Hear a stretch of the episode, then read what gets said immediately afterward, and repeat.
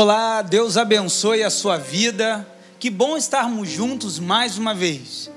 Eu sou o pastor Fabiano Milanese, estamos começando mais um programa Família em Foco. E no Família em Foco de hoje nós iremos trabalhar um tema difícil. Nós iremos falar sobre vícios e compulsões no ambiente familiar. Bom, para conversarmos sobre este tema. Nós estamos com um time de primeira. E eu quero começar apresentando o pastor Saulo Henrique, que é um pastor muito querido, com uma experiência bem positiva na nossa igreja em São João de Meriti. Pastor Saulo. Deus abençoe a todos. Que alegria poder estar aqui com vocês. É, pastor Fabiano, Viviane e o nosso Leandro Marques. Que bom tenho certeza que nós vamos ter um tempo aqui de bênção e abre o seu coração aí e o Senhor vai lhe abençoar. Bom, também continuando as apresentações, eu quero citar a Viviane Paula, ela é diretora-geral do, da, do Colégio Estadual Santo Inácio. Viviane. Que alegria, né, pastor? Quero agradecer, é uma honra estar aqui, né, participando com vocês diante desse tema tão pertinente nos dias de hoje. Vai ser uma benção. E eu quero apresentar um queridão que é o Leandro Marques, que ele é rapper, jornalista, compositor e parceiro número um do projeto Coletando Vidas. Ou seja, ele trabalha em ativismo social com pessoas com fragilidades. Leandro Marques. Nada melhor que um rap, né? Para falar desse momento aqui. Sim. Presta atenção aí. Quero chamar a atenção. Nesse momento eu invoco, nesse programa que é top, somos família em foco. Saulo Vivi no debate, vem o Almir no piano, Eric vem no vocal e no comando o pastor Fabiano. Uau, gente, que isso, Muito hein? Muito bom, hein? Você vê, promete hoje, você que está nos assistindo. Eu também quero fazer menção da companhia teatral Shalom, que vai nos, estar nos ajudando. Bom, gente, a Bíblia vai nos dizer que aquilo que domina o homem, do tal ele se torna escravo. Vícios e compulsões. Hoje nós queremos falar esse tema dentro do ambiente familiar. O primeiro tópico que eu separei para nós iniciarmos essa discussão é, é o seguinte: o que leva ao vício e às compulsões dentro do ambiente familiar? Para isso, nós separamos um vídeo lá dos nossos irmãos em Campo Grande, o Paulo e a Elisângela, que nós vamos assistir agora para tomarmos por base. Deus abençoe, amados. Eu sou o Paulo, casado com a Elisângela. Nós vamos dar um breve testemunho sobre um período de nossas vidas em que nós perdemos um filho com seis anos. Logo após eu perdi o meu pai e entrei numa depressão profunda desse período, minha esposa precisando de ajuda, ficou, ficava um tempo na casa da mãe dela, junto com a família dela. E aí eu conheci os jogos, eu comecei a jogar, jogando caça-níquel, vídeo poker, bingo, e tudo que nós tínhamos construído nos primeiros seis anos de casamento, eu perdi, botei tudo fora. Chegando a um ponto em que o desespero tremendo bateu em meu coração, com várias dívidas, devendo a agiota, devendo a banco, eu já não tinha mais saída. Foi quando eu conversei com ela. Cheguei em casa, sentei e falei para ela: Minha flor, eu não aguento mais. Eu já não tenho mais condição nenhuma de estar ao teu lado. Ou eu vendo a casa, ou eu saio da empresa a qual eu trabalho para poder pagar as dívidas. E então ela me respondeu que eu podia até mesmo sair da empresa ou vender a casa, mas que ela não abria mão do nosso casamento. No caso da venda da casa, que resolveria parte dos problemas, pagaria os agiotas, pagaria parte das dívidas, e eu tinha uma situação que eu precisava ir para a igreja. Uma das condições que ela colocou para mim é que eu fosse para a igreja. Eu aceitei. Quando nós começamos a caminhar em 2002, eu conheci a Cristo através da Igreja Maranata, comecei a frequentar uma reunião do grupo de homens e ali eu fui muito abençoado. Pessoas que trocavam experiências, me ouviam e eu entendi que eu tinha um problema, que eu era doente e que ali eu me curei, em nome de Jesus. E hoje nós temos um casamento saudável, uma família restaurada em nome de Jesus. Pastor Saulo, você esse testemunho, quero agradecer ao Paulo e à Elisângela por esse testemunho. Mas você percebe o quanto o vício, o vício no caso dele foi com jogos e essa compulsão, ele foi devendo agiotas, teve que colocar o apartamento dele à venda. Pastor Saulo, como é que o senhor, a experiência que o senhor tem em vícios, nesses nossos gabinetes, dentro do ambiente familiar? Bom, isso que nós ouvimos agora é, com esse testemunho, isso é mais comum do que a gente possa pensar. E o vício é, é algo que, que rouba a identidade do indivíduo. O vício, ele tira a essência da pessoa. Ah, o prazer que muitas vezes o vício, né, quando libera a dopamina, né, e esse prazer é, temporário, é, muitas vezes nos leva a uma consequência muito grave. E o vício ele é capaz de fazer com que a gente se afaste dos sonhos, se afaste dos projetos da vida, se afaste é, dos amigos, que perca coisas importantíssimas para a pessoa que se tornou viciada. Inclusive, ela é capaz de perder até mesmo a família. E a gente ouve tantos casos de famílias destruídas por conta do vício. É, isso é uma verdade e eu quero perguntar agora para o Leandro Marques, porque eu acho muito bonito esse trabalho.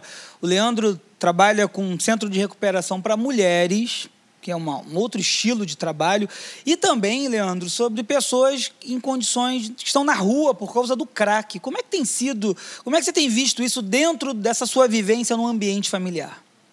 Antes de mais nada, é, a experiência do Paulo e da Elisângela mostra que a questão da família, e aqui o nosso tema central é família, está muito ligada às compulsões. Na, na, verdade, o usuário de drogas ou qualquer outro tipo de pessoa que é né, adicta, ela foi a pessoa que teve coragem de dar o grito de desespero dentro de uma família. Então, eu costumo dizer que atrás de um usuário de drogas, atrás de um compulsivo, existe uma família doente. Né? São chamados de codependentes. Então, se alguém está doente na família, todos estão doentes. E aquela pessoa ali teve coragem de gritar para socorro. Já a pergunta que, que você fez sobre a questão da, do porquê alguém vai atrás do vício, eu costumo dizer, nas palestras que a gente dá, e também por causa dessa vivência empírica né, com usuários, de que é, o usuário de drogas, na verdade, é um covarde.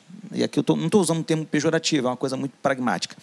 O, o, a pessoa usa drogas por medo é um medo que a pessoa tem da vida. No caso do Paulo, ele estava fugindo da realidade grave da perda. Então, o que acontece? A vida não é fácil, a vida é difícil, né? E nesses dias tem sido tão mais difícil do que já foi. Então, é, há quem diga que, que Deus é fiel, mas a vida é cruel. E o próprio Jesus, ele fala: que no mundo a gente teria aflições. Por medo da vida, por medo da dura realidade da vida, a pessoa se esconde no universo paralelo. É o paraíso perfeito. Então a droga, assim como outras combustões, se torna uma fuga da realidade. A pessoa que não vai ter o bom ânimo que Jesus propôs, né, ela vai procurar ajuda, vai procurar socorro numa realidade paralela, onde ela vai ter um prazer total, vai fazer ela esquecer daquilo que ela precisa enfrentar. Então o vício é, tanto de drogas como de outras, né, de outros prazeres, é uma fuga. A pessoa está fugindo, só que na fuga ela acaba indo para a morte. Eu costumo dizer que a droga ela te leva nas nuvens, mas depois te joga lá de cima sem paraquedas. Uau! Deixa eu fazer uma pergunta para você que está nos assistindo. Você tem nomofobia? Você sabe o que é nomofobia? Nomofobia é vício por aparelhos celulares e por aparelhos eletrônicos. Já percebeu que o povo no shopping anda e anda olhando para o celular, mesas de restaurantes, a turma está compulsivamente de olho no celular. Assim como os acumuladores, a compulsão por acumular já percebeu quantos cabos de vassoura você está guardando dentro de casa? Para que tanta coisa guardada? Meu Deus do céu. Eu quero fazer uma pergunta agora para Viviane. Vivi, você que é uma diretora de uma escola estadual, Como é que você tem visto assim essa questão das compulsões e dos vícios nos adolescentes, nas crianças, nos jovens? Bom, pastor, é, eu estou na, na rede estadual há 26 anos. E desses 26 a 15, mais ou menos, eu estou na gestão da escola. Então, tudo que acontece no âmbito familiar respinga, consequentemente, dentro da escola. E os alunos, é, muitas das vezes, chegam lá na minha realidade, no sexto ano, e eles ficam até o ensino médio. Então, assim, a gente cria um vínculo onde eles acabam tendo a confiança de se abrir né, conosco em relação aos seus problemas. E a gente tem visto que essa geração que tem chegado para a gente agora tem sido uma geração que está vindo assim de famílias muito desestruturadas. Né? A gente não vai generalizar, não são todos, mas uma boa parte. E esses jovens, eles, infelizmente, né, é um percentual de que busca, muitas das vezes, é, aliviar né, seus problemas, suas tensões no, no, envolvimento realmente com as drogas. Ano passado mesmo foi esse um ano muito infeliz que nós perdemos um aluno que cursava a terceira série do ensino médio infartou. Infartou por quê? A mistura né, do excesso de álcool com é, essas bebidas energéticas, né? E com um organismo que não está preparado para isso, né, muito prematuro, e o excesso acaba levou, levou essa consequência. E assim, outra compulsão que a gente tem visto muito é que eles acabam por não conseguir, né, é, realizar talvez seus sonhos ou por estarem com os problemas familiares, não terem assim maturidade de saber como enfrentar esses problemas dentro da família, é, acaba que acontece muita compulsão por é, automutilação. Né? Os alunos é, se cortam, Eles se cortam, se né? cortam é, e assim isso traz um transtorno porque muitas das vezes as causas que levam a isso são né, fatores assim é, de não saber lidar com a própria identidade, essa questão de, de, da diversidade de gênero, né? a mídia impondo uma certa, certas é, modinhas, né? e acaba respingando aquela situação toda que a gente acaba tendo que tratar dentro da escola. Vocês não acham, eu vou fazer uma pergunta, que está faltando um pouco mais da presença da família com as crianças? Pastor Saulo, Dentro do que a Viviane está falando, essa questão dos filhos que estão envolvidos em modas, essa questão até da automutilação, será que, devido a essa correria pela sobrevivência, temos que trabalhar, será que os pais não estão deixando de olhar os filhos? É, com certeza, nós temos visto, por conta dessa é, demanda, é, a, a mulher tem que trabalhar, né, o marido no trabalho, e há uma agenda pesadíssima. E os pais, então, eles, para que o filho né, é, tenha algo, tenha um tempo, e, e, que não os cobre por conta disso, muitas vezes, eles colocam uma criança na frente de um computador, né, é a babá, e a criança, então, ela cresce e vai se desenvolvendo, absorvendo uma infinita série de, de informações e que muitas vezes o pai e a mãe não têm nem a noção daquilo que o seu filho está absorvendo. E por conta disso, o adolescente, o jovem, ele, isso vai desencadeando algumas situações, como, é, é, como a Viviane que contou para nós, até mesmo de se cortar, porque ela não tem como se abrir com o pai e com a mãe. Às vezes ela está sofrendo uma dor, né? uma depressão, até porque é, o tempo excessivo à frente de um computador ou mesmo do smartphone, isso traz alguns prejuízos emocionais para os adolescentes e para os jovens. É, vem a depressão, né, vem a angústia, porque é, não se abre, não conversa com o pai e com a mãe. E aí então, essa questão de se cortar a Viviane, a gente estava até conversando, Viviane, lá fora, e a gente, alguém falou sobre que a dor, para ver se a dor do corte é, é, é, é, menor do que a dor que ela está sentindo da angústia de não poder ter condições de se abrir com o pai, com a mãe e, e com um amigo. Então, eu, o, o pai e a mãe têm uma responsabilidade muito grande com as crianças, os adolescentes e os jovens por falta de atenção, por, por falta de sentar e conversar, ouvir o seu filho, ver quais são os sonhos, quais são os projetos, o que, que está no coração dele, quais são os medos, quais são as dúvidas, e compartilhar com a família né, esse tempo. E aí, pastor Fabiano, você falou do smartphone, e isso não alcança somente os adolescentes e jovens. O smartphone é smartphone. Tem tudo aqui. Você vê vídeo, você ouve música, você digita um texto, você me ajuda aí. Você faz tudo hoje Inclu por aí. Até liga. É, e até liga. e até liga. Só que a extensão do seu corpo agora é o smartphone. E aí então, vai ao banheiro, leva o smartphone. Senta à mesa com a família, está com o smartphone. Está na sala com a família, está com o smartphone. E aí, quando você olha, não é o adolescente nem o jovem, é o papai e a mamãe. E aí ninguém se comunica, ninguém conversa, e aí a família fica enferma, doente, por falta de comunicação. Olha, o Leandro Marques falou uma, algo muito importante sobre você se perceber e pedir socorro. Tem um vídeo que nós vamos preparar agora do Marcelo e da Rejane de Irajá. Você, eles, vão, eles têm um testemunho muito abençoado de como o vício veio na vida deles, mas segundo a graça, sabe, o acolhimento da igreja, do Senhor Jesus Cristo, transformou a história deles. Vamos assistir? Deus abençoe a igreja. É, eu sou a Rejane do Marcelo. Eu sou o Marcelo da Rejane. É, nós estamos aqui para poder dar o nosso testemunho né, daquilo que o Senhor tem feito em nossas vidas, é, da transformação que o Senhor fez, principalmente na vida do meu esposo. E eu quero passar para ele, para ele poder falar a respeito né, da, da transformação que Deus fez na vida dele. Deus abençoe os irmãos. É, Deus fez um trabalho completo na minha vida. É lógico que a cada dia a gente vai se aperfeiçoando em Deus.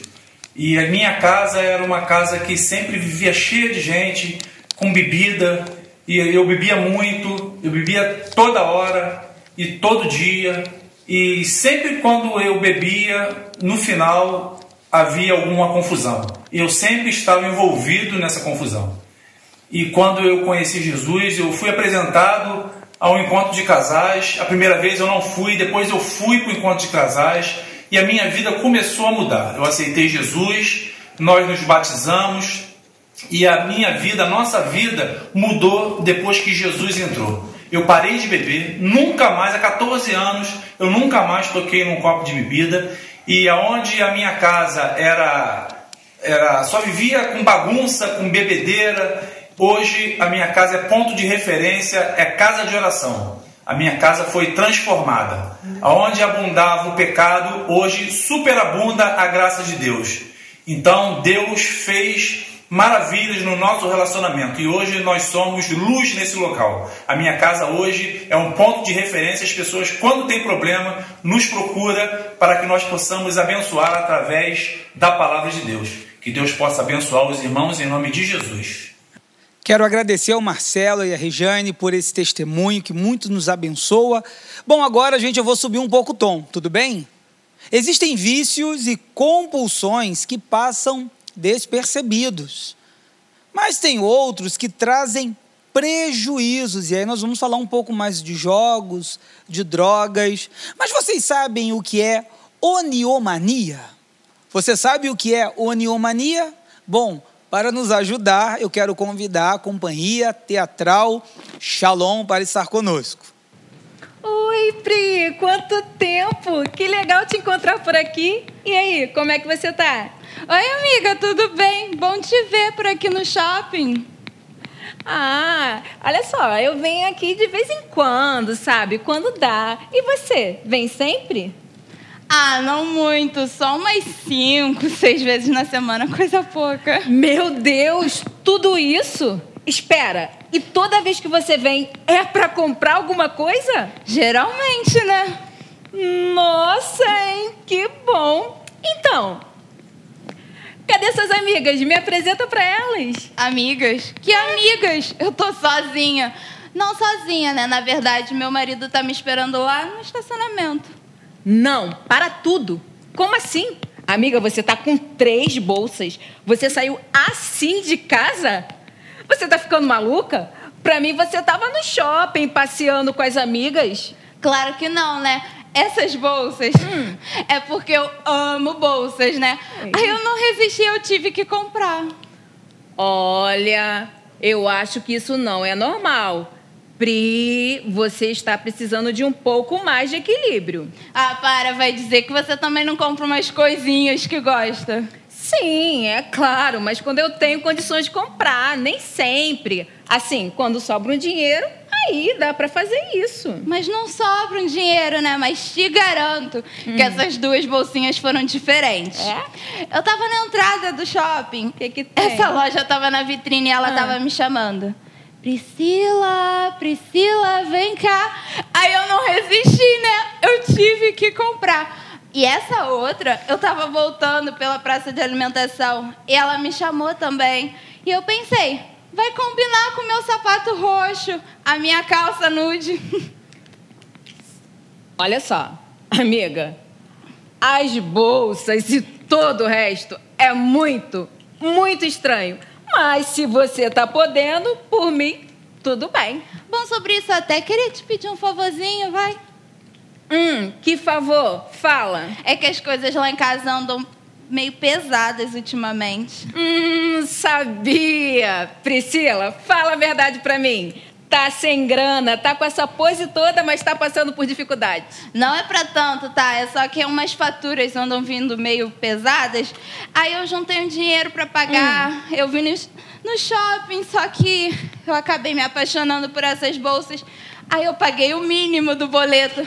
Mas eu trouxe as bolsas. Garota, por que, que você não fez isso em casa? Nada disso teria acontecido. Pela internet é tudo muito mais prático.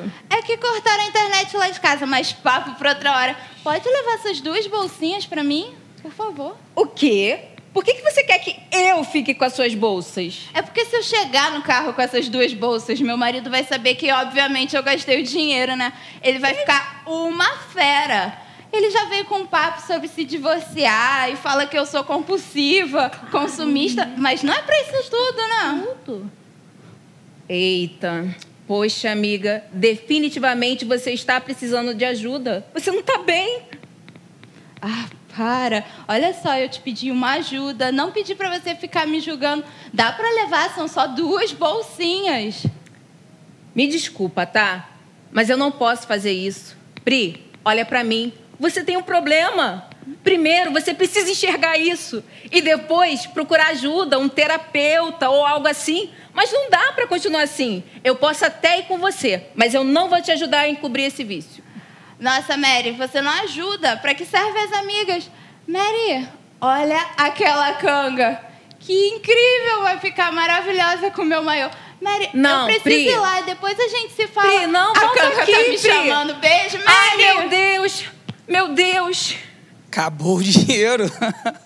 Oniomania é o vício, é uma doença caracterizada pelo desejo anormal e compulsivo intenso por fazer compras. A pessoa compra aquilo que não pode com dinheiro que não tem para pagar. Uma coisa meio assim, né? Vou perguntar para Viviane. Viviane, você que é lá nossa superintendente da escola bíblica dominical. Vivi, tá certo isso, gastar Olha, demais? Pastor, isso não vale, eu me vi aí nessa cena. Essa oniomania aí por bolsa. Quero até, meu esposo está ali assistindo, mandar um beijo para ele. Ele sabe que eu tenho uma parte do guarda-roupa cheio de bolsa. Meu Deus! Mas Jesus me curou. Eu permiti mesmo? Jesus me curar nessa área, porque realmente era às vezes eu comprava de duas em duas, a vendedora né, fala, ainda fala assim pra gente, essa aqui é a sua cara. Gente, mas os vendedores têm uma conversa muito boa, né? então a gente fala assim, então é linda, é minha cara, então tem que levar, é, tá me chamando, do né? shopping. Traficantes do shopping, as vendedoras. Então ela tá me chamando, eu tenho que levar ela para minha casa. Mas é isso mesmo, é complicado, assim, e as mulheres, né, me perdoam aí, mas a gente tem essa quedinha mesmo pelas compras, isso nos faz bem, mas não pode deixar virar uma doença, né, pastor? Tem que ser uma coisa controlada, e hoje, em nome de Jesus, eu tenho esse controle, eu já vivenciei isso. Então, quem já vivenciou sabe o que, que realmente foi essa encenação aqui. Leandro, você vê que algumas, algumas como a oniomania, tem alguns vícios que parece que passam despercebidos, como até mesmo como as pessoas que têm compulsão alimentar, que não deixa de ser para suprir uma ansiedade e acabam comendo. Dentro desse universo de vícios, o que, que você tem mais se deparado assim? Eu ouvi uma matéria esses dias falando que os quatro pó brancos que fazem mais mal na saúde começa primeiro pelo açúcar, depois vem o sal, depois vem a farinha de trigo branca e, em último, a cocaína. Então você vê que a cocaína faz menos mal. E nos últimos, nos últimos meses do ano de 2019, a açúcar, pela, o açúcar, né, pela primeira vez na história, ultrapassou o tabaco como causa principal do câncer no mundo. Então você vê que a má alimentação ela é tão nociva, tão destrutiva quanto o vício de drogas e, e outras compulsões. Tudo que te controla, e que te leva a fazer, por exemplo, no caso aqui da, da encenação do Grupo Shalom, é bacana demais. A menina compromete o salário dela, compromete a renda familiar por causa do vício, né? A bolso, bolso é? mania, sei lá como é que é. Negócio. Tem, eu, outro dia eu fui na casa de uma irmã, e aí, assim, foi eu e minha esposa, e, e eu, eu, fui pedir uma doação a ela de roupa, né? Porque a gente trabalha com pessoas em vulnerabilidade, e ela foi, foi mexer ela falou: ah, deixa eu mexer aqui no meu armário para ver se tem algumas roupas para doar. E quando ela abriu o armário, pastor, tinham, sem, olha, sem exagero, mais de 200 pares de sapatos. Aí eu falei, poxa, mas a senhora é irmã lacraia? Ela, por quê? Eu falei, não, porque a senhora, como é que a senhora usa esse sapato todo aqui? Centopeia. A centopeia, né? A irmã centopeia. Então, tudo, tudo que desequilibra, né? a sua, no caso da, da menina aqui da peça, desequilibrou a renda familiar. No caso de quem consome né, alimentação, é, por exemplo, a Coca-Cola, quando a gente fala de refrigerante, é uma coisa terrível, né? Eu outro dia vi uma matéria dizendo que para cada copo de Coca-Cola que alguém bebe, tem que tomar 34 34 copos d'água para desidratar o rins. Então isso é uma coisa terrível. E eu tenho acompanhado isso também na vida dos adictos. Normalmente uma pessoa que ela para de usar drogas, ela, ela transfere a compulsão para outro tipo de coisa. Então, é, você vai ver que, por exemplo, que um usuário de cocaína, quando ele de forma abrupta né, para o vício, ele começa na, na, no seu primeiro momento de síndrome de abstinência, ele consome muito açúcar. E é muito normal, você deve ter reparado isso também, pastor Saulo, você que trabalha com essa galera, que eles vão de um ponto ao outro, né? Ele chega magrinho na casa de recuperação, aí passa três meses depois, o bicho está parecendo um rinoceronte, porque ele começa a consumir, ele troca, né? ele, ele, compensa, ele sublima o uso da droga pela alimentação é, acelerada, pela compulsão, pela glutonaria. Então a gente precisa procurar é, fazer como a Bíblia. A Bíblia nos manda. Olha, você que está nos ouvindo aí pelo YouTube, preste atenção. A Bíblia diz que é, a gente pode fazer. A maioria das coisas a gente pode fazer, que tudo nos é lícito. Tudo me é lícito. Mas nem tudo te convém. Então o que você tem que pedir? Você tem que pedir ajuda ao Espírito Santo porque o Espírito Santo de Deus traz o domínio próprio. E é isso que a gente está precisando nesses dias: domínio próprio. Você que precisa de ajuda, olha, procure ajuda com o Espírito Santo. E também procure ajuda nas nossas igrejas. A gente tem aqui pastores maravilhosos né, nos nossos gabinetes que vão te ajudar. Você que está nos ouvindo agora, você que tem alguma compulsão, isso está prejudicando a tua vida, a tua família, o teu trabalho, o teu lazer, isso está tirando a tua paz, a tua santidade. Procure ajuda. E no mais, se você acha que isso é muito difícil, procure um psicólogo. Olha, psicólogo é uma coisa muito séria, não é uma brincadeira. Às vezes a pessoa, ah, não precisa de psicólogo. O psicólogo vai te ajudar, a ajuda psicológica vai fazer diferença nesse, nesse teu desespero. Talvez isso tenha a ver com outras questões, tenha a ver com criação, tenha a ver com a infância da pessoa. E aí é, essa caixa de Pandora é aberta e a pessoa em Cristo, e através da ajuda de um profissional, pode vencer essa batalha. Pastor, Pastor Saulo, nesse tempo, nessa, nesse tempo, eu, eu já vi muitas vezes o senhor levando homens para casas de recuperação. Como é que tem sido essa relação vício, família, igreja? Como é que tem sido a sua experiência de homens e mulheres que venceram essa barreira dessas compulsões e vícios em Cristo Jesus? É, o vício ele traz sempre prejuízo para a família. E o viciado, ele não atinge somente a si mesmo, mas ele prejudica todo o núcleo né, familiar. E eu já encontrei muitos viciados na rua, dormindo debaixo de marquise, é, dormindo em praças. Por quê? A família já não suportava mais. Né? As pessoas tentavam ajudar e tentavam ajudar, e a pessoa não, não queria ajuda. Chegou um ponto que a esposa foi embora, é, a mãe já não suporta mais, o pai também, e, e as pessoas até chegam a mendigar por conta da situação que ela vive, e há uma rejeição da sociedade. Até mesmo, não é porque né, a esposa, isso a gente tem até que. Nós vimos ali o testemunho né, do nosso irmão lá de Campo Grande, a esposa né, ficou com ele, lutou com ele, foi até o fim, mas na maioria das vezes não é assim que acontece. E a gente vê esse drama do vício é, destruindo as famílias, e isso é muito triste. Inclusive, depois que a gente leva essas pessoas à casa de recuperação, que eles se propõem a receber ajuda, e eles são curados, são libertos, aí a família começa, a gente começa a contactar os familiares, pergunta, meu irmão, é, seu endereço, tem algum telefone? E a gente começa a procurar os familiares. E aí, quando eles ficam sabendo que essa pessoa ficou curada, que essa pessoa está sendo tratada, que ela está liberta, a família começa a se reconciliar, a mãe começa a se aproximar, a muitas vezes a esposa volta a procurar, os filhos voltam também a se aproximar dessa pessoa. Então é muito triste, porque ela perde respeito, ela perde é, valores, ela perde família, ela perde é, saúde e muitas vezes perde até a vida, né? Bom, você que está nos assistindo, nós preparamos um vídeo agora para te mostrar na íntegra que realmente isso acontece.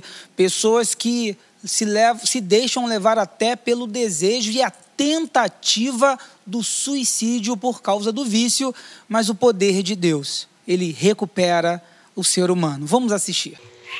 Olá pessoal, Deus abençoe sua vida. Nós somos Miriam e Jorge André, somos membros da Maranata em Duque de Caxias. Estamos aqui para compartilhar com vocês algo que Jesus fez nas nossas vidas. Jesus fez coisas lindas nas nossas vidas. O André, há um tempo atrás, ele teve problema com drogas. Foi um momento muito difícil que nós passamos e nós estamos aqui para incentivar você, para animar você que a oração dos justos pode sim muito em seus efeitos. Vale a pena acreditar, vale a pena crer, vale a pena ter as vidas nas mãos de Jesus. E é isso que o André vai compartilhar com você agora. Amém. Deus abençoe os irmãos. Então, como minha esposa tá, acabou de falar, né? Eu, alguns anos eu me afastei da presença de Deus e comecei a usar muita droga em excesso e aquilo ali ficou muito difícil para mim, para minha família, porque a gente acaba é, maltratando, nos maltratando e maltratando aqueles que estão próximos da gente mesmo, né? Que é as pessoas que nos amam, minha esposa, meus filhos, né? meus familiares. E eu cheguei a um ponto de estar tá tão desesperado, entrei numa depressão tão profunda que eu vim aqui para o meu terraço, algumas vezes tentei suicídio, uma delas eu coloquei uma corda no meu pescoço, deixei cair né, para a cadeira que eu estava, e graças a Deus meu pescoço ali não quebrou, não me, não, não me enforquei. Eu apenas ouvi uma voz do Espírito Santo dizendo para mim que se, eu, se acontecer, se eu vou perder, se você perder, o diabo é que vai ganhar. E o que, que você prefere? Ir para o céu e para o inferno. E eu tive forças para poder segurar né, naquela, naquela, naquela onde a corda estava e puxei, saí daquela forca e tomei a decisão de ir para uma casa de recuperação. Ali fiquei ali algum tempo, três meses foi o suficiente. Graças a Deus, fico com muita vontade de mudar. O Senhor ali trabalhou muito na minha vida e uma coisa que Deus falou muito comigo ali, lá no livro de 1, 1 Coríntios, no capítulo 6, que o nosso corpo ele é templo do Espírito Santo. E ali eu fui buscando, buscando, buscando cada dia mais de Deus. E hoje, graças a Deus, para a honra e glória do nome do nosso Senhor Jesus Cristo, estou de volta. Né? Já tem bastante tempo também que eu já voltei. Hoje minha vida está restaurada, minha esposa está aqui do meu lado, me ajuda, me apoia, minha auxiliadora. Meus filhos, graças a Deus, louvado seja o nome do Senhor pela vida de todos eles e dos irmãos também que tiveram aqui, que fizeram parte dessa minha recuperação. Hoje nós trabalhamos ali na Maranata de Caxias, com um grupo de evangelismo, fazendo obra na casa de recuperação e resgatando almas para o reino dos céus. Amém. Sim. É isso aí, pessoal. Essa foi a nossa experiência. É meio difícil a gente resumir em poucos minutos a experiência que durou, na verdade, alguns anos, né? Mas o final foi isso aí, vitória com Jesus. E nós esperamos que a nossa experiência tenha animado você e que venha encher o seu coração de fé. Tchau, tchau. Deus abençoe. Deus abençoe. Beijo no coração de todos. Bom, é uma experiência tremenda. E o pastor Saulo participou, né, pastor, desse processo na vida do, do André.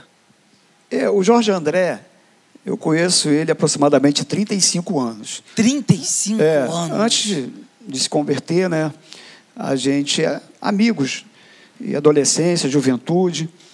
E então a gente teve um encontro com Cristo e levamos o, o Jorge André lá para Maranata, ele aceitou a Jesus. Só que, depois de um tempo caminhando, ele foi trabalhar em determinado lugar onde a maioria dos amigos de trabalho usavam drogas. E ele tinha saído dessa situação. E aí o que aconteceu? Ele acabou, de novo, caindo e usando drogas. E isso foi terrível, porque normalmente, quando você tem uma recaída, é muito pior você usa com muito mais intensidade. E aí foi o que aconteceu com ele. André, ele, ele ficou numa situação lastimável. Tanto é que ele contou ali que ele tentou suicídio algumas vezes. Até porque, quando você está caminhando e de repente você tem uma recaída, o diabo ele vem e começa a lhe acusar. Está vendo? Aí, ó, o que aconteceu? Você é um fraco. Você é um fracassado. Você não vai conseguir. Você não tem mais jeito. E aí então, por conta disso, a pessoa ela se sente um inútil e ele chegou ao ponto de tentar o suicídio. Mas graças a Deus que a gente procurou ele de novo, ele aceitou, levamos para a casa de recuperação, ficou lá um tempo na casa de recuperação pela fé e saiu de lá transformado. A esposa dele lutou também com ele. Glória a Deus pela vida da Miriam. Ajudou o Jorge André, ficou firme com ele, visitando lá, sabe? Não o abandonou em momento nenhum. E ele, hoje, ele é um homem que trabalha, sabe? no evangelismo, levando pessoas para cá de recuperação, é, é, é incansável, e ele faz um trabalho maravilhoso, um trabalho muito bonito. Então, sabe, que bom poder ouvir o testemunho de Jorge André e ver que Jesus o curou, o libertou e transformou a sua vida e reestruturou a sua família, né? Restaurou a sua casa. Que bom, meus irmãos, olha, são testemunhos assim que nos dá força, que nos dá ânimo de continuarmos. Bom, você sabe o que é tricotilomania? é mistério. É manto isso aí, não, né? Tricotilomania é a compulsão por arrancar os próprios cabelos. Eu não tenho isso, viu? Quero só aqui já dizer que. Será que foi isso? Será que foi isso que aconteceu comigo com o pastor Saulo? Não. e vamos ver essa compulsão. Bom, gente, agora nós vamos falar de alguns vícios e compulsões que são cercados de tabus. Mas nós vamos conversar sobre isso sim. Eu quero pedir mais uma vez ajuda à companhia teatral Shalom. Coisa horrível! Absurdo! Que foi, mulher? Que cara é essa? Não, é que eu estava aqui conversando com a Cleide, tu não sabe o que, que ela me disse. Ela me disse que não podia mais conversar porque tinha que pegar o marido antes que ele fugisse ou arrumasse uma desculpa. Daí eu perguntei, né? Como assim, gente? E aí ela falou que se não forçar, ele foge dela. Como assim, Valcineia? Forçar o quê? Você não entende nada mesmo, né, homem? Forçar aquilo. O negócio. Aquelas coisas de casal. Ah, tá. Fazer sexo. Mas também, né? Você fala comigo como se eu fosse um estranho. Sou teu marido, mulher. Comigo sem falar abertamente, sem Deus vergonha. Deus me livre. Eu sou uma mulher pura.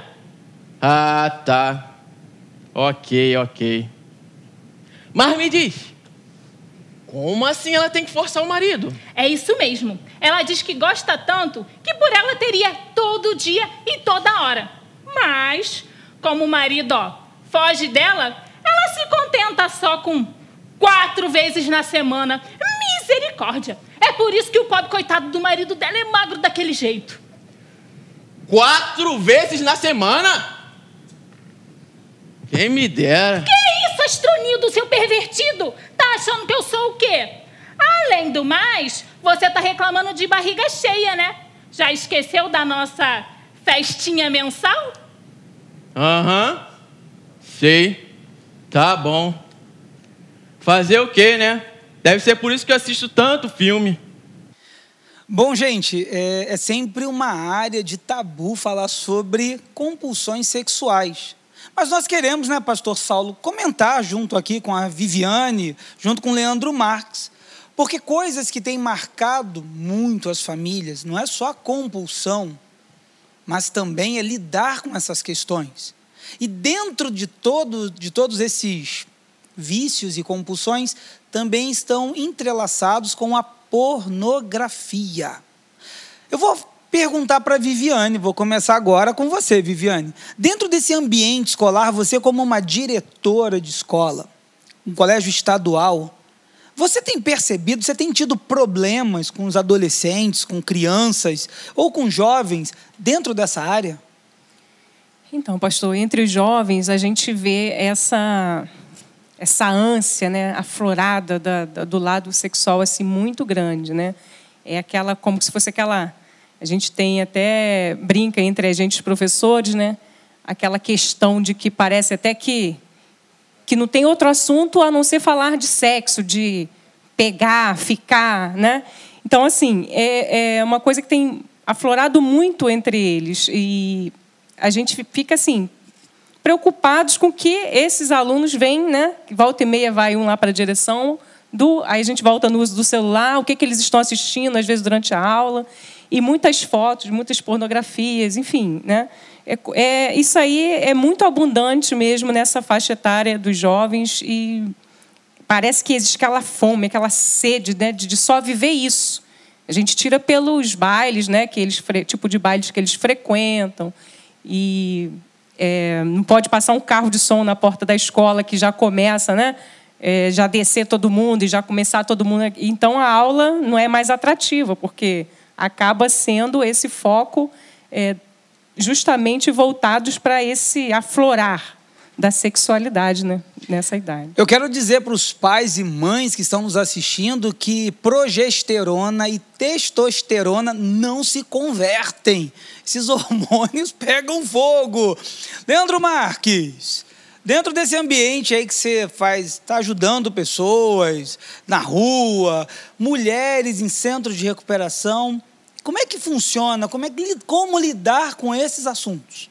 Você queria fugir do assunto, mas nos últimos anos, pastor Fabiano, eu tenho dividido meu ministério em, em, prevenção. Né? Durante muitos anos a gente trabalhou com recuperação de drogados, né?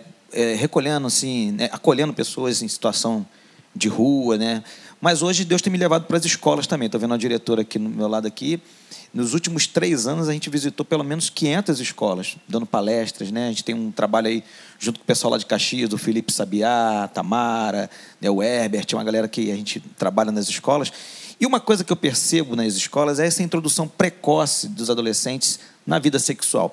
Eu comecei a estudar isso a partir da questão das compulsões, porque a droga está intimamente ligada a questão sexual. Você vê, por exemplo, que os apelos de um comercial de cerveja, normalmente, é uma conotação sexual. É sempre uma mulher, né, com uma, uma sarada, vai verão, vem verão. Então, sempre manifestando uma, uma, um, marketing é, voltado para a questão da sexualidade. E tem duas coisas que são muito ruins nessa introdução precoce da pornografia na vida de crianças e adolescentes, Primeiro, que é a ditadura da estética, né? de mostrar um corpo perfeito da mulher e do homem e, e, e trazer um transtorno às pessoas. Como eles não conseguem repetir, replicar aquela perfeição da, dos filmes pornográficos e tudo mais, eles acabam sendo é, escravos da pornografia porque eles não conseguem ver no parceiro ou neles mesmos, no seu corpo, é, a perfeição que está mostrando ali aquele filme, aquela imagem da perfeição estética, sexual, né? perfeita. A outra questão é a questão da, do machismo, né? a mulher como objeto. Você vai ver que todo, a maioria, 99% dos filmes pornográficos, mostra a mulher como um objeto de prazer, um objeto de, de conquista, de submissão. E isso tem muito a ver com essa música, né? O, o, funk, por exemplo, que é uma canção que se canta né, na periferia, sempre mostrando a mulher de uma forma é, pejorativa, é, essa coisa do desce aqui, vai ali, joga para cá, sobe para aqui, enfia para lá. Então você vê que há essa conotação sexual e que essa saturação está transformando o sexo numa coisa vulgar e numa coisa mecânica. Né? Eu, eu acho assim, eu, eu vi pastor Saulo falando sobre a questão das crianças, né, do, do uso do celular. Eu costumava dizer que a minha geração foi, foi, é, foi criada pela Xuxa, né? A minha, a tua também, eu acho, não sei. Tu, tu, tu também devia... Eu sou dos anos. É, sou é de 2000 para cá. é do carequinha, não, né? Eu sou de 2000 para é, cá. Patati patatá, não sei. Eu digo que a minha, a minha geração foi criada pela Xuxa. E essa geração dos anos 2000 está sendo criada pelo celular. Então eu acho que, para além da questão do combate à pornografia, eu acho que o ambiente familiar é tudo. Eu, eu não só na, na, compulsão pornográfica, mas também nas drogas. Eu vejo muita gente falar assim: tem que fechar as fronteiras do país, porque a droga não nasce aqui, a droga vem da Bolívia, vem do Paraguai. Não, tem que fechar a fronteira da família.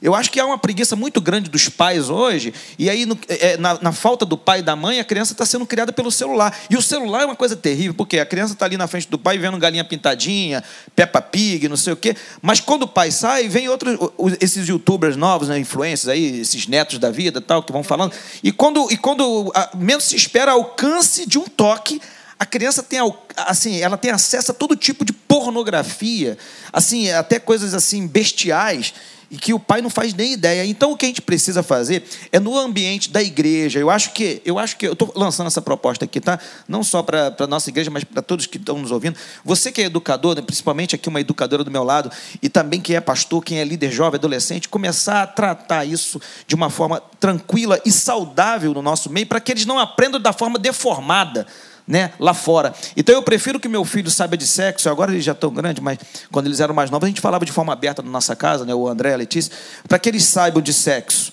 E saber que o sexo é uma coisa saudável, não foi criado pelo diabo, não foi o diabo que criou o sexo.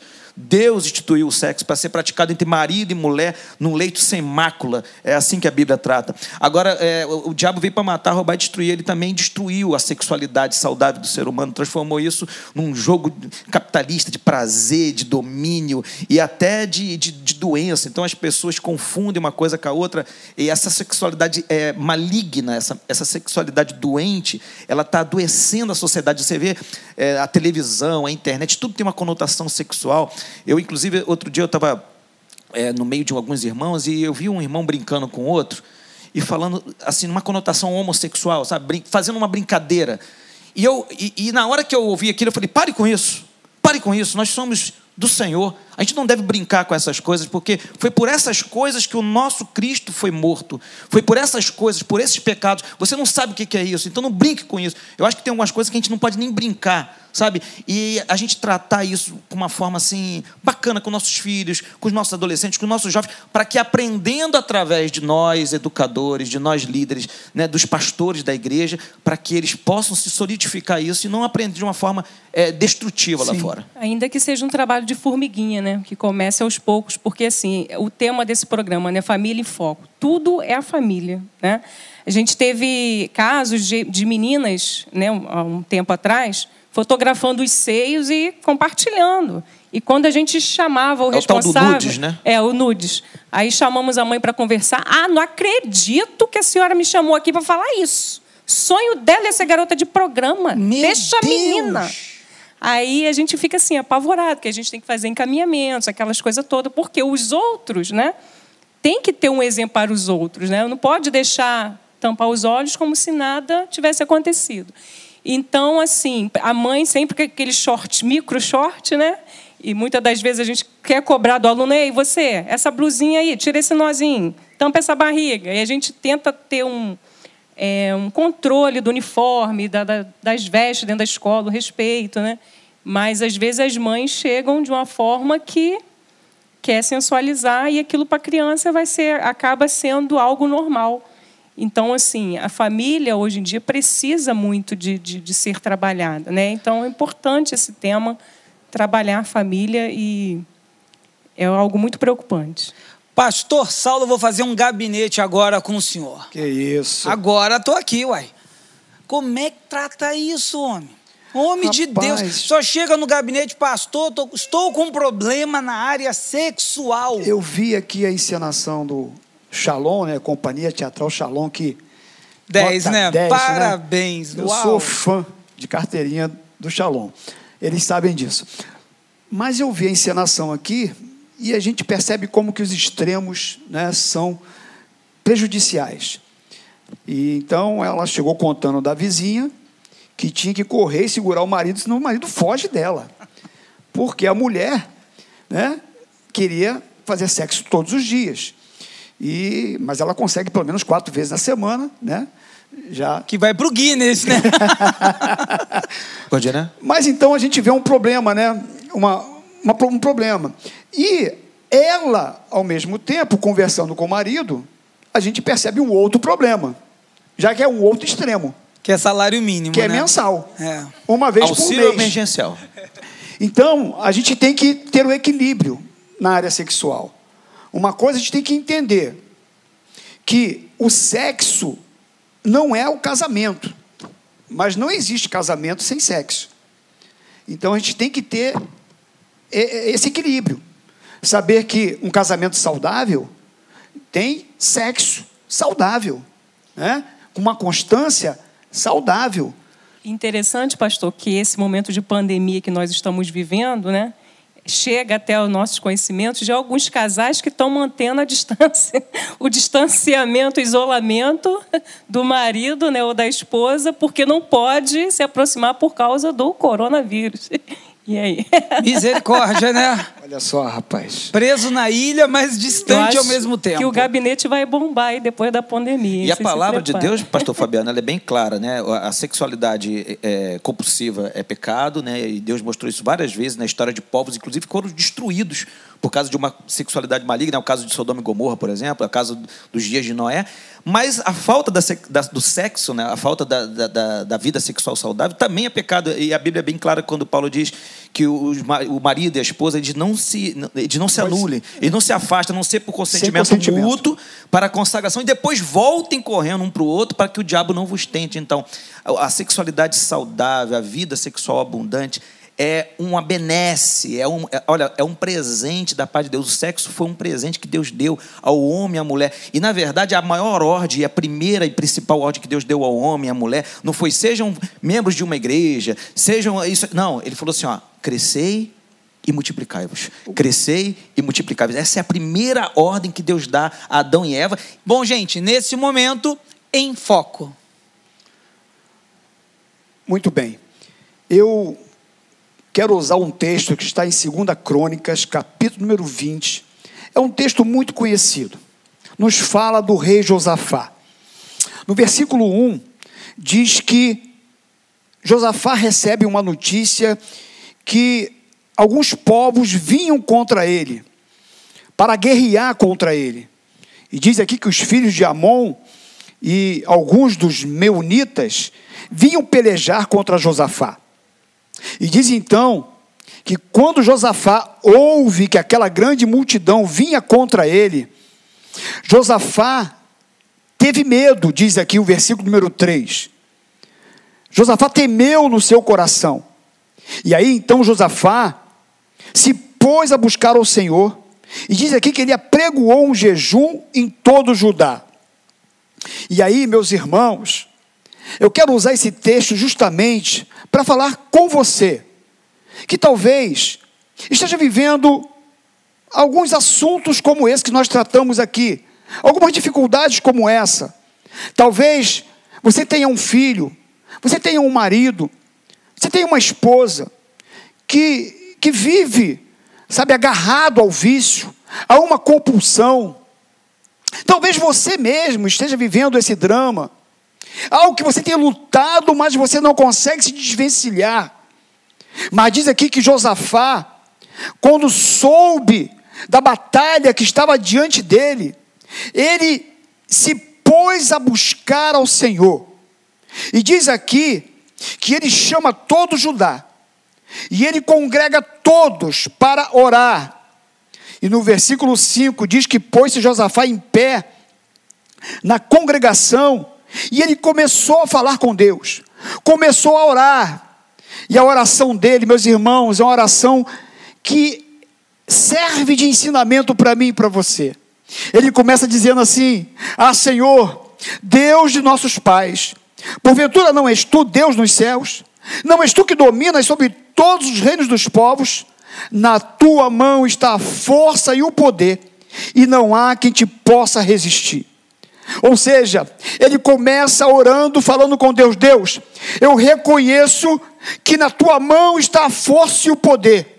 Eu reconheço que em ti há todo o poder, que em mim não há capacidade, que eu não tenho condições de vencer essa batalha, mas eu creio num Deus poderoso. E a oração dele se, se prolonga até o versículo 12. E aí, lá no versículo 12, no finalzinho da sua oração, ele diz assim: A nosso Deus, acaso não executarás teu julgamento contra eles? Porque em nós não há força para resistirmos a essa grande multidão que vem contra nós. E não sabemos nós o que fazer. Porém, os nossos olhos estão postos em ti. Então eu quero dizer para você, neste dia, você que está nos ouvindo, eu sei que é maior do que a sua força. Eu sei que essa compulsão, eu sei que esse vício, eu sei que essa circunstância, eu sei que essa situação que você vive é maior do que você pode suportar. Quantas vezes eu disse para mim mesmo que nunca mais iria fazer? Chegava na frente do espelho e dizia: chega, acabou. Mas quando chegava no outro dia, estava eu lá de novo. Porque eu pensava que eu podia resolver as minhas questões, eu achava que eu podia, a hora que quisesse, parar com o meu vício. Mas o grande problema é que eu preciso primeiro reconhecer que eu sou doente, é que eu sou viciado, que eu tenho uma dificuldade, que eu tenho uma compulsão. Porque quando eu reconheço a minha mazela, a minha enfermidade, o meu problema, fica mais fácil de eu ser curado. E quando eu entendo que eu sou pequeno, Maldito é o homem que confia no homem, que põe no seu braço carnal a sua confiança e aparta o seu coração do Senhor, diz a Bíblia. Enganoso é o coração do homem, desesperadamente corrupto, quem o conhecerá? Mas a Bíblia diz: Bendito é o homem que confia no Senhor e cuja esperança está no Senhor. Então, o começo para a sua cura é reconhecer que não tem condições é reconhecer que você é pequeno, é reconhecer que você é fraco.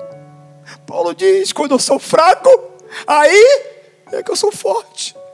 Porque quando eu reconheço a minha fraqueza, eu me ponho de joelhos diante do Senhor e eu entendo e digo para Ele: Senhor, eu estou aqui demonstrando que eu dependo totalmente de Ti.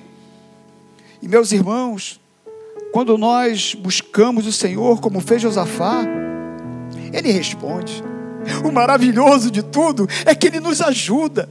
Diz aqui que então veio o Espírito do Senhor no meio da congregação sobre Jaziel. Deus levantou um profeta, e o profeta então trouxe uma palavra de Deus poderosa, e diz assim: Dai ouvidos, todo Judá, não temais, nem vos assusteis por causa dessa grande multidão, pois a peleja não é vossa, mas é de Deus. E eu quero aqui na condição de pequenininho, trazendo essa palavra para você, trazer essa palavra para o seu coração, que você ouça a voz de Deus falando contigo. E Deus então usou aquele profeta e eu gosto disso aqui, meus irmãos, porque diz assim: amanhã descereis contra eles. Olha que coisa linda. Josafá se dobra diante do Senhor, busca o Senhor, mas Deus diz assim: você amanhã vai se levantar e você vai enfrentar o seu inimigo. Ele é mais forte do que você, mas você vai enfrentá-lo. Você vai de encontro a ele. Sabe o que eu aprendo, meus irmãos? Que eu não posso esconder as minhas mazelas e os meus problemas. Eu tenho que me colocar de pé. E eu tenho que enfrentar a situação. Eu tenho que enfrentar o problema de frente. Tem um problema. O inimigo é forte. É. Mas eu tenho que enfrentá-lo. Porque quando eu enfrento o problema, confiando em Deus, ah, meu querido, você pode ter certeza que acontecerá, assim como aconteceu aqui com o rei Josafá. Porque o profeta diz assim: o recado de Deus, neste encontro não tereis de pelejar, tomai posição, ficais parado em vez do salvamento que o Senhor vos dará, ó Judá e Jerusalém. Não temais, nem vos assusteis, amanhã saíres ao encontro, porque o Senhor é convosco. Sai para essa batalha com a cabeça erguida, confiando, porque o Senhor está pelejando por você. E olha, Josafá, ele agora aqui pega os levitas, coloca uma roupa um ornamento sagrado, vestidos de ornamentos sagrados, coloca na frente do exército e diz aqui o texto que ele dá uma ordem para os levitas. E quando ele sai para a batalha, ele diz assim: Nós vamos cantar, nós vamos adorar a Deus. E a, o cântico era esse: Rendei graças ao Senhor, porque a sua misericórdia dura para sempre. E aí, diz aqui que tendo eles começado a cantar e a dar louvores, pôs o Senhor emboscada contra os filhos de Amon e de Moabe e os de Monte de Seir, que vieram contra Judá e foram desbaratados. Olha que coisa tremenda. Você quer vencer o seu inimigo? Reconheça a sua pequenez. Coloque o rosto em pó, como fez Josafá, dizendo para ele: Senhor, eu sei que está vindo uma multidão e eu não posso resistir, porém, os meus olhos estão postos em ti. E aí, saia para a batalha, enfrente esse problema de frente, saia dessa prostração, dessa situação que você está vivendo aí, talvez um pouco deprimido, triste, porque não tem conseguido vencer, mas saia para a batalha, mas saia como Josafá, com o louvor dos lábios, com adoração, crendo no teu Deus, porque à medida que você adorar, à medida que você exaltar o Senhor, Ele está guerreando por você, Ele está lutando por você, porque quando vier o problema aqui, ó, na tua cabecinha, você vai substituir pelo louvor. Quando vier a vontade, você vai substituir pelo versículo da Bíblia. Quando vier o desejo, você vai se ajoelhar e vai orar. Eu me lembro de um testemunho, rapidamente para encerrar. Pastor Paulo Brito que contou esse testemunho. Que um rapaz o procurou e ele aceitou Jesus, mas ele sentia uma vontade ainda muito grande de usar a droga que ele, antes de se converter, usava, e era, era muito forte. E aí ele recebeu uma orientação: olha, todas as vezes que você sentir vontade de usar drogas, aonde você estiver, tu se ajoelha e ora. Esse foi a orientação, foi o aconselhamento. E aí então, teve um dia que ele estava numa praça e perto do lugar onde anteriormente ele buscava as drogas para usar. E ele então se lembrou e sentiu uma vontade muito grande de, de ir até lá e pegar as drogas. E ele lembrou então do conselho que ele recebeu.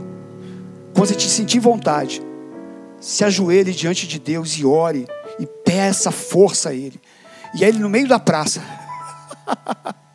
no meio da praça, e agora ele falou: Meu Deus, o que, que eu faço? E aí ele olhou para um lado, cheio de gente. olhou para o outro cheio de gente. Mas ele falou assim: Vou me ajoelhar. Se ajoelhou. Ele falou: Deus, essa multidão que está vindo contra mim é muito forte. Porém, os meus olhos estão postos em Ti. Eu reconheço que eu sou fraco, mas eu preciso da Sua ajuda. E aquele rapaz, nunca mais, ele se levantou daquela praça, liberto, curado, para a glória de Deus. Então, é Ele, somente Ele. Busque nele. Bendito é o homem que confia no Senhor e cuja esperança está no Senhor. Que Deus te abençoe. Aleluia. Que palavra poderosa. Talvez você esteja vivendo um momento assim, querendo se libertar de algum vício, de alguma compulsão.